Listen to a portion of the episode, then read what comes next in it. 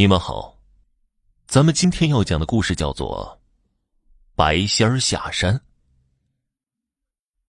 在大山里，有一只小刺猬，听说人间的庙宇里住着神仙，可以帮助自己长生不老，于是便趁着夜色，偷偷的来到人世间找神仙。找来找去，终于发现一个十分气派的大宅子。于是就高高兴兴的找了一个洞钻了进去。到了院子里一看，傻眼了，这里是什么庙啊？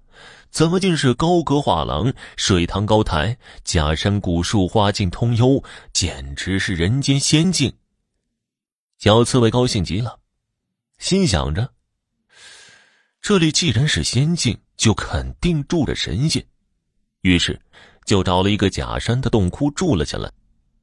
天亮之后，小刺猬趴在洞窟口往外看，这里的男人穿着长袍马褂，女人穿的艳丽如花，他们不像是传说中可以飞升的神仙呢。这里到底是不是传说中住着神仙的庙宇呢？带着疑惑。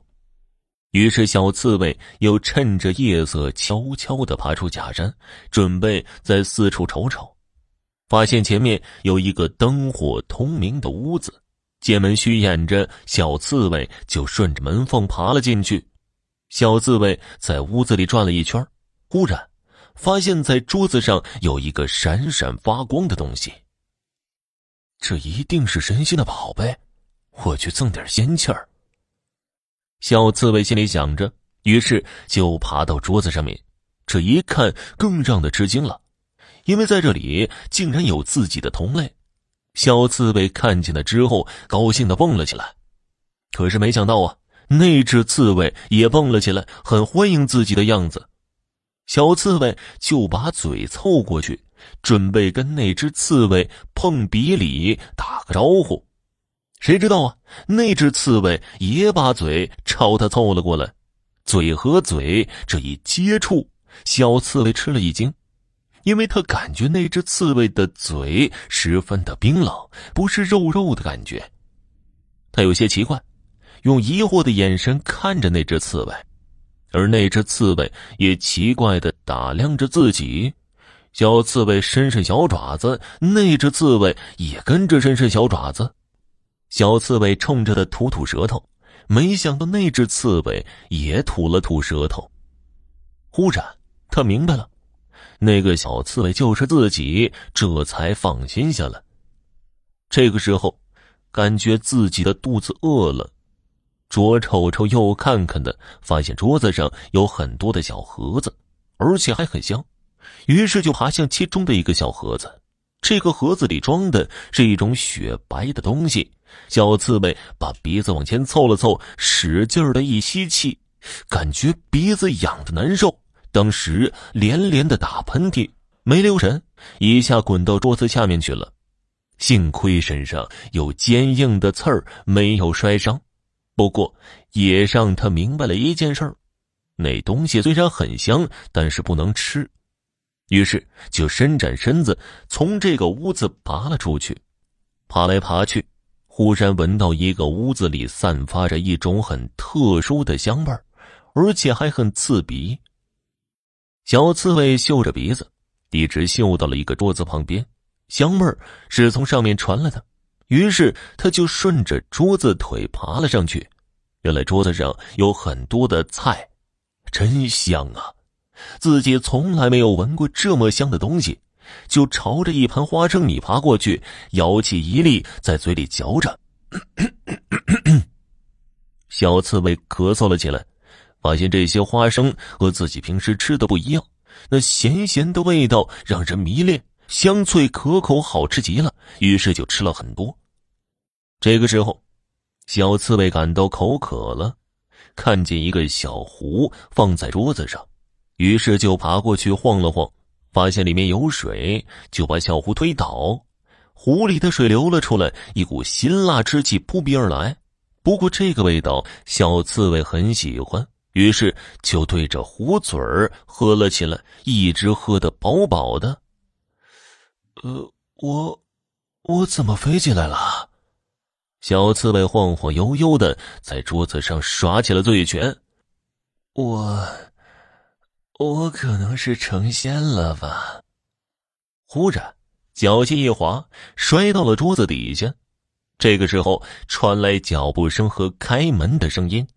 小刺猬一听，知道有人来了，于是就赶紧的藏到了桌子底下。就听见一个女子的声音传来：“你们这些人怎么不关门呢？让猫都进来了，看我不禀告老爷夫人惩罚你们！”接着，就是几声求饶的声音。小刺猬可不管这些，躲在桌子底下。这会儿感觉脑子浑浑的，于是就把身子一仰，躺在地上就睡着了。也不知是什么时候，小刺猬晕乎乎的醒了过来，感觉嗓子很痒痒，于是就咳嗽了一声。这一声咳嗽，就听见有个女人大声的叫着：“老爷，快醒醒啊！我刚才听见有人咳嗽了。”男人醒了之后，啊，怎么怎么回事啊？刚才屋子里有人在咳嗽。这个时候，小刺猬忍不住又咳嗽一声。那个男人大喊：“捉贼呀！”一会儿的功夫，屋子里进来许多人。最后，有一个人在桌子底下找到了小刺猬，提在手里说道：“呃，老爷夫人，找到这个咳嗽的家伙了。”你胡说！我刚才明明听见是人在咳嗽，你怎么怎么拿这个东西来骗我呀？那个人是家丁。一听夫人生气了，就赶紧跪在地上。夫人息怒，呃容小的禀告。小的以前是个猎户，早就听说刺猬这东西，只要是只要是一吃盐，就会像人一样咳嗽。原来是这样啊！啊，记起来了，我小时候好像也听说过。可是这个刺猬有用吗？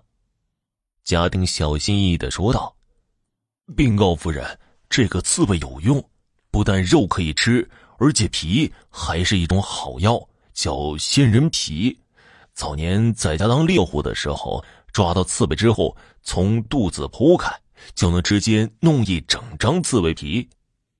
小刺猬一听那个人说要剥皮，都快要被吓死了。既然这样，就把这只刺猬交给你吧。”那个夫人说道。“谢谢夫人。”嘿。一会儿，我用黄泥把你给裹起来，然后烧了你。这个时候，那个老爷发话了，他骂道：“混账东西，什么都能吃吗？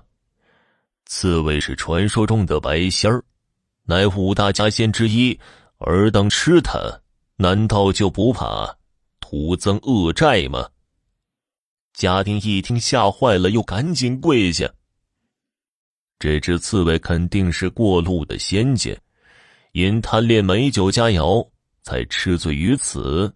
你们好生待之，不准伤他性命。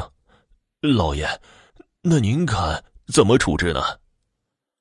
天亮之后，你亲自将他送去山中，切不可暗中伤害他的性命。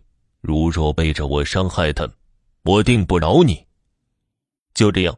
小刺猬逃过一劫，被那个家丁送回山里去了。原来修仙不能枉杀性命。这个时候，小刺猬终于开了灵智，从此以后再也不吃活的东西。在大山里，他早上喝百花露水，每天吃着百草之子，早拜日，晚拜月。就这样，小刺猬吸收日月精华，日复一日，年复一年。寒尽数来，不知过了多少个春秋，也不知躲过多少次磨难，体内的内丹也开始蠢蠢欲动。小刺猬明白了，只要结了内丹，以后慢慢的控制就可以吐纳了。因此，小刺猬采集灵药，日夜修行，不敢有丝毫的邪念，直至有一天道业有成。后来，小刺猬一心向善。舍财舍药，造福周围百姓，百姓感恩，特地修了座白仙庙，受人间香火供奉。好了，今天的故事就讲完了，感谢收听。